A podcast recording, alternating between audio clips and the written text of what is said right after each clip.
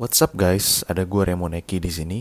Hari ini gue bakal ngomongin soal women empowerment bareng sama salah satu mahasiswi yang juga adalah seorang female activist.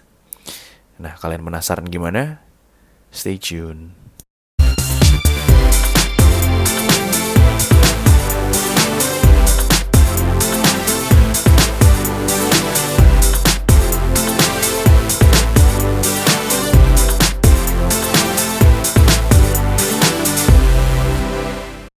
Hari ini kita kedatangan salah satu mahasiswi dari Unpar dan dia juga aktif dalam menyuarakan feminisme nih.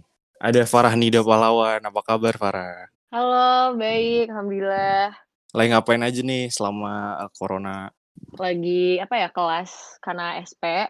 Oke. Terus um, lagi mencoba memperbanyak baca buku. Terus Hmm, lagi ada di dalam beberapa project dan organisasi juga. Sama mungkin lagi banyak spend time sama keluarga aja sih. Oke. Nah, hari ini kita kan pengen ngobrol soal uh, women empowerment dan gue sering banget lihat di Instagram lo, lo aktif banget menyuarakan soal women empowerment dan Hmm. feminisme gitu. Kenapa lo concern banget sih di hal ini? Sebenarnya ini sih eh, awalnya jujur aja gue nggak begitu apa ya mempermasalahkan ini gitu atau cuma kayak oh ya udah tahu dan eh, memang suka aja interested tapi nggak sampai mau mencoba nge-share atau menyuarakan. Hmm. Tapi memang ada beberapa pengalaman yang emang akhirnya nge-trigger aku gitu. Jadi Hmm. kalau boleh cerita dikit Hmm. sebenarnya ini mungkin simple aja ya lagi ngobrol sama beberapa orang terus eh, we have this conversation Mm-mm. ngomongin tentang olahraga dan di situ ada salah satu laki-laki yang ngomong kalau kayaknya perempuan tuh ini deh ngapain sih kayak nonton-nonton olahraga yang kayak cowok-cowokan nonton misalkan MU atau nonton Oke, NBA terus di situ bener. apa gue nanya kan emang Hmm, kenapa? Kan itu preference orang maksudnya kayak bener, siapa tahu memang dia suka olahraga atau apa gitu. Dan bener. mungkin memang ngefans juga kan. Tapi di Hmm, situ dia bilang kalau ya perempuan itu kayaknya kurang cocok lah dan kayak nggak ngerti deh sama hal-hal kayak gini. Lagian juga kalian kan jarang main dan segala macam. Nah di situ tuh gue ngerasa kayak lah kok mikirnya kayak gitu dan Iya, emang oke. sebenarnya mikir-mikir balik saat di sekolah dulu SMP atau SMA ternyata ada beberapa kejadian juga yang oh ya ampun ternyata ini udah terjadi di lingkungan aku sendiri dan aku baru sadar Nah, itu saat udah kuliah ini gitu kayak misalkan oke. sesimpel pas SMP atau SMA itu ada calon ketua OSIS di mana ada perempuannya dan di situ ada guru yang bilang kayaknya yang perempuan ini gak cocok deh mending kalian milih yang cowok aja terus di situ Oke. uh, inget banget nih gue pernah nanya emang uh, kenapa pak atau bu gitu Oke. terus di situ dia bilang ya soalnya memang laki-laki itu yang harus jadi pemimpin bukan perempuan perempuan kan Oh. biasanya memang ya udahlah nanti ujung-ujungnya juga kalian udah gede di rumah aja terus Hmm. kayak looking back ke situ dan Hmm. Hmm. mikirin itu sekarang ternyata wah itu bisa memberikan impact yang besar banget ke perempuan Bener. dalam artian negatif karena jadinya perempuan yang dengar itu tuh jadi ngerasa ke discourage dan kayak punya suatu pemahaman kalau oke berarti kalau gitu gue cuma bisa di rumah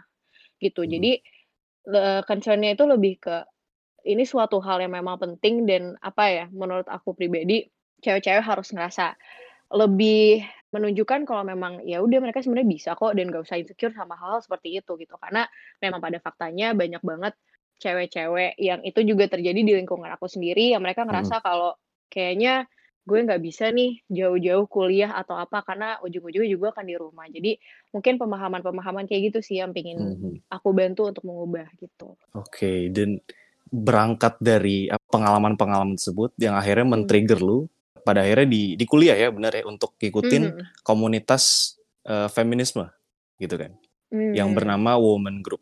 Boleh diceritain gak sih komunitas ini bergerak di bidang apa dan tujuannya apa terus ngapain aja gitu kegiatannya? Jadi sebenarnya Women Group itu dia komunitas yang memang aim-nya itu adalah membantu untuk menyebarkan positivity, eh, motivasi, mengedukasi, memberdayakan perempuan-perempuan juga Hmm. supaya bisa berkembang sesuai dengan campaign kita namanya Beyond Standards. Jadi kayak Oke. lebih daripada perempuan yang mungkin mereka pikirkan lah gitu dalam arti Hmm. sempit.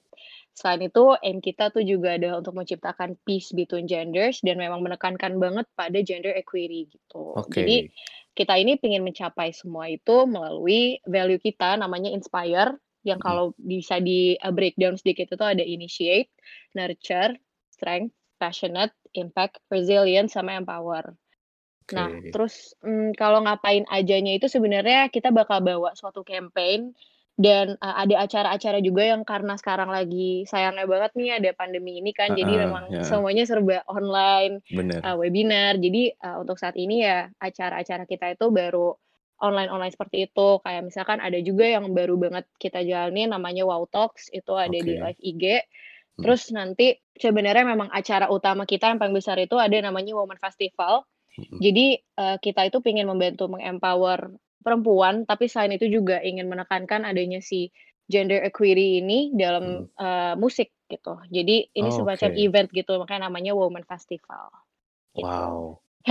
Dan gue baca di, eee, bio dari komunitas ini, itu bertuliskan, "Unleash the power to inspire others through gender equity," yang tadi Mhm. ngomong gitu kan. Mhm mhm. Nah, sebagai orang awam kan gue kurang familiar gitu dengan istilah gender equity, karena gue mungkin lebih denger gender equality gitu kan. Hmm. Bedanya sendiri apa sih equity sama equality? Jadi ini based on gue dan juga mungkin, eee, teman-teman gue yang ada di Women ini ya. Hmm. Jadi kita itu sebenarnya mengartikan gender equality itu lebih ke kayak, oke, kesetaraan sesuai dengan arti ya, kesetaraan dan juga keadilan. Jadi memang di Mhm. sini memang betul bahwa perempuan dan laki-laki itu semua sama dalam terms hak. Tapi gender Bener. equity ini kita lebih nunjukin kalau, oke kita memang sama, tapi kita punya porsinya masing-masing. Bener. Kayak we have different portions, we have different characteri characteristic. Jadi memang sekarang itu lagi banyak banget nih mispersepsi terhadap gender equality gitu dan Mhm. dan gender equity ini sendiri. Dalam artian banyak banget juga memang perempuan yang menyuarakan tentang, oke perempuan, eee, memang haknya harus sama, tapi jadinya semua hal banget tuh disamain dengan laki-laki. Di mana Mhm. sebenarnya itu tuh menyebabkan, eee, ketimpangan antara gendernya, justru malah entah itu mereka ngerasa lebih overpower dibanding laki-laki atau Mhm. laki-lakinya jadi yang lebih rendah dan segala macamnya. Mhm. Jadi di sini yang pengen kita bawa bahwa, oke me eee, memang, eee, perempuan dan laki-laki itu haknya kalau dari hak tuh emang sama, tapi bukan berarti segala halnya banget itu sama. Kita Bener. punya karakteristik yang berbeda tadi yang aku bilang juga, dan kita punya porsinya masing-masing. Jadi memang itu suatu hal yang harus di-keep in mind sih sama orang-orang gitu, karena kalau enggak jadinya disalahartikan gitu. Dan tujuan dari feminisme sendiri adalah sebenarnya bukan untuk membuat perempuan itu lebih tinggi derajatnya daripada Hmm. laki-laki, tapi, eee, untuk menyuarakan bahwa ya perempuan juga memiliki tempat sendiri di dalam masyarakat gitu kan. Hmm, bener. Nah itu sih yang kayak orang-orang itu juga masih banyak salah mengerti kalau mereka mikir, oke feminisme itu cuma fokus kepada perempuan aja, pokoknya semua Bener. tentang perempuan. Padahal perempuan ini juga akan jalan tanpa gender satunya, which is itu adalah Mhm. laki-laki. Tapi sebenarnya kalau ngomongin tentang, eee, gender equality, equity, atau misalkan feminism, atau woman empowerment, itu kita nggak bisa ngomongin cuma perempuan aja atau misahin bener-bener tok perempuan aja gitu. Ya mungkin Bener. di situ akan fokus terhadap lebih nge-empower perempuan, ngeedukasi perempuan, cuma bukan berarti di bahasan itu tuh laki-laki bener-bener dihapus gitu tuh nggak mungkin. Mhm. Karena Mhm. jadinya nggak ada balance-nya dan memang untuk ngomongin kayak gitu tuh harus sampai ke core-nya banget lah atau sampai ke akarnya banget.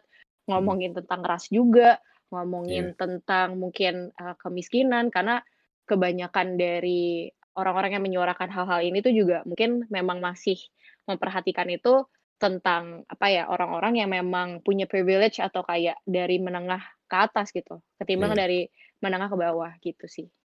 Dan sekarang kita ngomongin tentang industri ya, di dalam Mmm. pekerjaan gitu misal. Mhm. Pada tahun 2019, tim sepak bola US itu dia menang Piala Dunia Wanita. Mhm.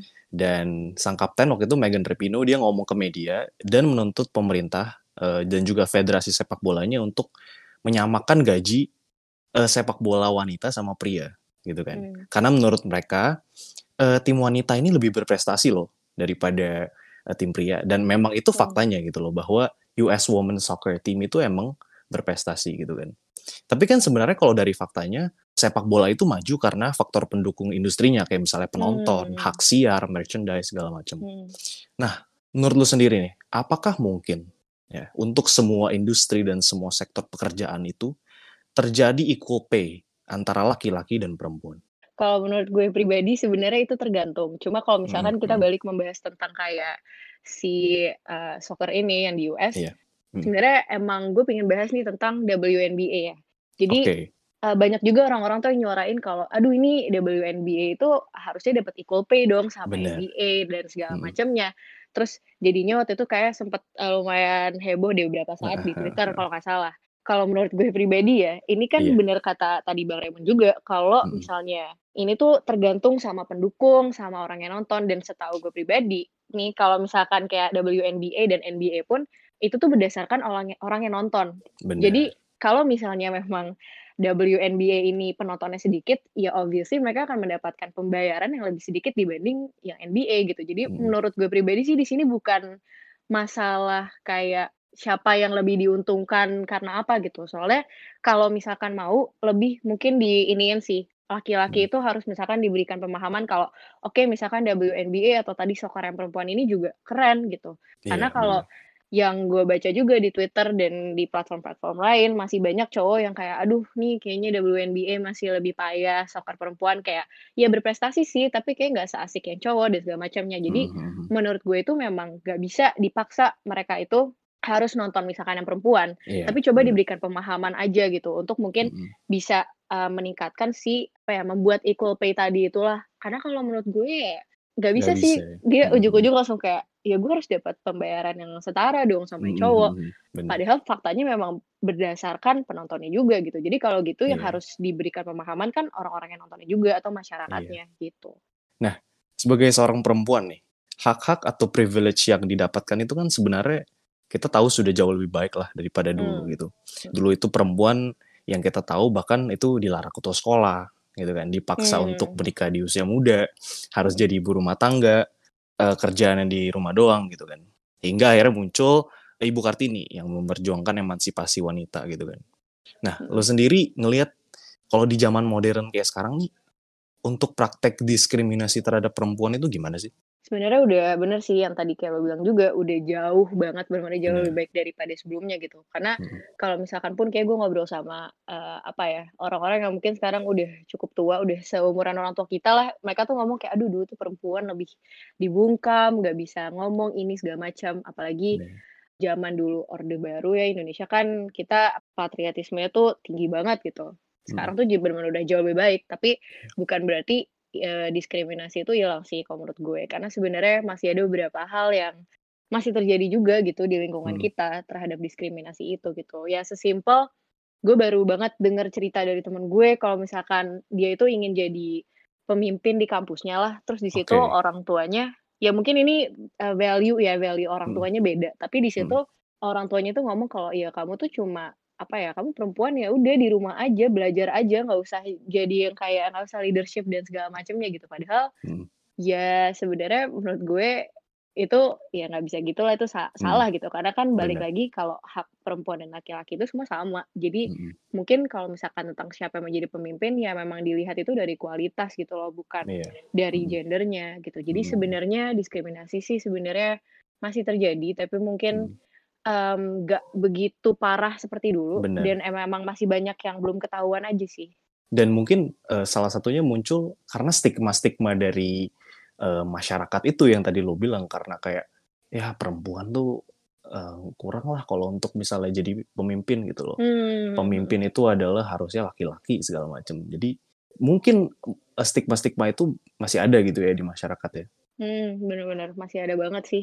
Nah, kita ngomongin tentang perundang-undangan tentang Mmm. wanita gitu ya.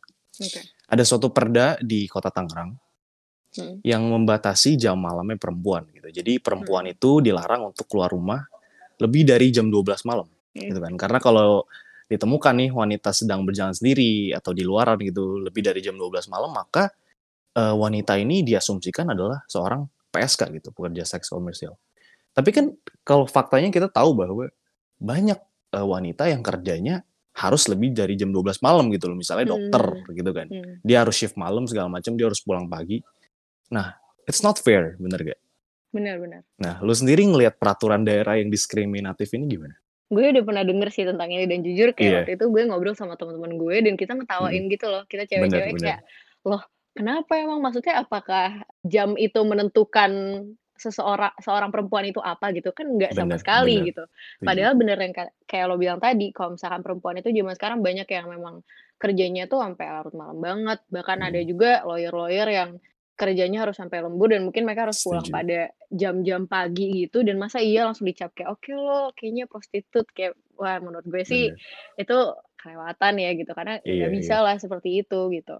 Kalau ngomongin upaya sendiri sih, apa sih yang bisa kita sebagai masyarakat nih, misalnya individual gitu, apa yang bisa kita lakuin supaya menyadarkan orang-orang tentang awareness soal feminisme ini sih? Mmm, kalau misalkan terhadap orang-orang mungkin, eee, gue bicara tentang perempuannya dulu ya. Iya. Kalau yang paling penting itu sebenarnya terhadap perempuannya ini ya mereka harus merasa ter-empower dan terinspirasi segala macamnya itu terhadap diri sendiri dulu sih. Hmm. Jadi intinya kayak sebelum mereka mau memberikan impact keluar atau yang lebih atau mungkin mau membantu ya mereka harus bisa nge-build mungkin confidence-nya dari diri mereka dan segala macamnya. Walaupun mungkin di situ mereka lagi ada di tahap di mana belum 100% mencapai apa yang pengen mereka capai. Kayak misalkan contoh mereka pingin banget jadi lebih percaya diri dan mungkin along mereka masih ada di proses prosesnya ingin menjadi percaya diri seperti yang mereka mau. Nah, Hmm. kalau misalkan mereka udah sadar, eee, terhadap itu menurut gue pribadi baru mereka bisa, eee, membantu menyebarkan gitu. Karena kalau Hmm. Perempuan-perempuan ini mencoba menyebarkan positivity dan segala macamnya, tapi mereka sendiri masih ngerasa mungkin lagi ngedown banget dan segala macamnya, menurut gue pribadi mendingan mereka meng-empower dirinya sendiri dulu, Bener, bener. gitu.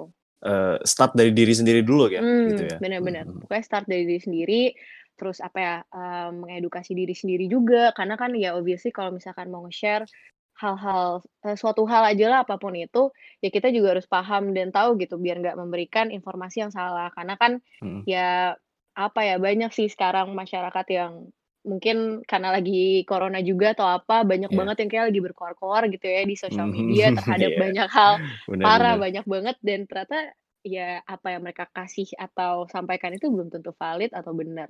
Bahkan kalau misalkan di-research ini segala macam ternyata salah. Jadi ya ada baiknya untuk kita memahami itu dulu sebelum kita bisa nge-share gitu. Dan mungkin kalau Bener, bener. misalkan in general mungkin terhadap laki-laki juga lebih, memahami aja sih dan kayak Hmm. coba respect perempuan. Karena menurut gue res apa ya, respect terhadap perempuan ini tuh belum banyak sih diberikan terhadap perempuan gitu ya, walaupun memang Iya. udah lebih baik banget dibanding zaman dulu. Hmm. Selain itu, coba memahami kalau kita udah ada di zaman yang berbeda di mana udah banyak banget perempuan yang bisa take over yang mungkin bisa menjadi pemimpin dan segala macamnya. It Hmm. it doesn't mean kalau misalkan, eee, perempuan hebat itu harus menjadi pemimpin ya. Kayak Iya. misalkan ada juga kesalahpahaman di mana orang-orang mikir, eee, oke berarti kayaknya woman empowerment itu adalah perempuan harus jadi pemimpin suatu perusahaan, harus Iya. jadi CEO, harus jadi apa, padahal tidak seperti itu gitu. Jadi Hmm. kayak dari perempuan dan laki-laki sendiri tuh harus mema memahami juga tentang hal-hal kayak gitu. Dan Hmm. sebenarnya ini aja sih karena ya tadi yang aku bilang Iya. terkait gender equity juga, kita itu laki-laki dan perempuan punya hak semua yang sama, tapi memang Bener. kita itu punya porsi dan karakteristik yang berbeda. Yang Jadi berbeda. coba saling menghargai, saling membantu aja dan saling melengkapi gitu loh. Karena memang menurut gue pribadi seharusnya itulah yang terjadi gitu untuk Iya. kesetaraan itu ya dengan saling memahami, saling melengkapi juga. Jadi karena Hmm. obviously nggak mungkin banget gitu semua hal Hmm. perempuan yang ngelakuin sendiri tapi nggak ada laki-laki dan menurut gue pribadi juga nggak mungkin kalau laki-laki itu ngelakuin semua hal tanpa perempuan gitu. Wow. gue merinding, sumpah gue merinding. Karena gue udah gue udah lama banget pengen ngobrol ini sebenarnya cuma baik Heeh. lagi waktu itu pernah gue bilang sama lo, gue belum pernah dap dapet someone yang kayaknya gue bisa ajak ngobrolin tentang hal ini gitu loh. Karena Mmm. temen cewek gue itu banyak tapi nggak banyak yang menyuarakan tentang feminisme gitu kan. Mmm, iya. Tapi last question nih untuk seorang Mmm. Farah. Eh, siapa sosok wanita yang selalu lo look up gitu as a woman dan selalu menginspirasi lo? Michelle Obama sih. Michelle Obama ya. Tuh? dia dia tuh keren banget. Dia apa ya, bener-bener definisi tuh, eee, perempuan ya dia oke dia istri presiden, tapi dia bisa menjadikan itu kayak, gue juga bisa kok mengedukasi perempuan-perempuan dan bahkan laki-laki juga. Jadi, Iya. eee, dia bener-bener sesosok wanita yang memang apa ya, bener-bener kalau orang ngomong strong independent woman itu adalah dia gitu. Dan dia juga Bener. memberikan pemahaman itu bukan yang kayak orang mungkin ngomongin, "Aduh nih pasti zaman sekarang banyak hal-hal tentang perempuan tapi kok liberal banget yang terlalu ini segala macam." Dan Michelle tuh nggak seperti itu gitu. Iya. Kayak bahkan quote banyak banget quotes-quotes dari Michelle tuh yang kayak pertama lihat tuh langsung, "Wah gila ini menginspirasi Mmm. banget," kayak Mmm, gitu. mhm. Kayak gue sendiri juga punya salah satu quotes terfavorit gue gitu. Kalau mungkin Apa tuh? gue bisa share nih ya. Boleh boleh boleh boleh Jadi boleh banget. dia ngomong, eee, "There is no limit to what we as a woman can accomplish." Wah itu tuh gue pas pertama baca tuh Wah, kayak gila. wow, Padahal Bener. gue nggak kenal sama nih orang, gue juga eh, apa ya ngelihat video dia campaign dan segala macamnya tuh nggak banyak, tapi this particular kayak quotes ini tuh bener-bener get me gitu loh yang sampai Iya. oke bener-bener perempuan itu bisa melakukan apa aja tapi ya eh, balik lagi tadi lagi itu jadi bukan Iya. berarti perempuan itu harus selalu menjadi pemimpin perempuan itu harus Hmm. selalu berada di atas dan segala macamnya jadi sesimpel kayak memang kita suka melakukan hal tersebut kita bebas melakukan hal tersebut itu ya kita udah meng-accomplish apa yang kita mau gitu Hmm, hmm. Apa yang lo bilang tadi bahwa ya sebagai laki-laki dan perempuan eh, mereka memiliki porsi masing-masing dan harus saling respect dan menghargai each other gitu ya. betul banget Parah, thank you banget udah mau datang ke Punten Talks, Thank udah sharing juga. sama kita tentang women empowerment. Gue, Hmm. sumpah gue merinding hari ini. Dan semoga awareness ini bisa reach ke orang-orang gitu kan ke Iya. depannya amin gitu ya. Anyway, sukses terus untuk kuliah dan karirnya. thank you lu juga bang Oke, nama gue Raymond. nama gue Fareh See you guys. Bye-bye.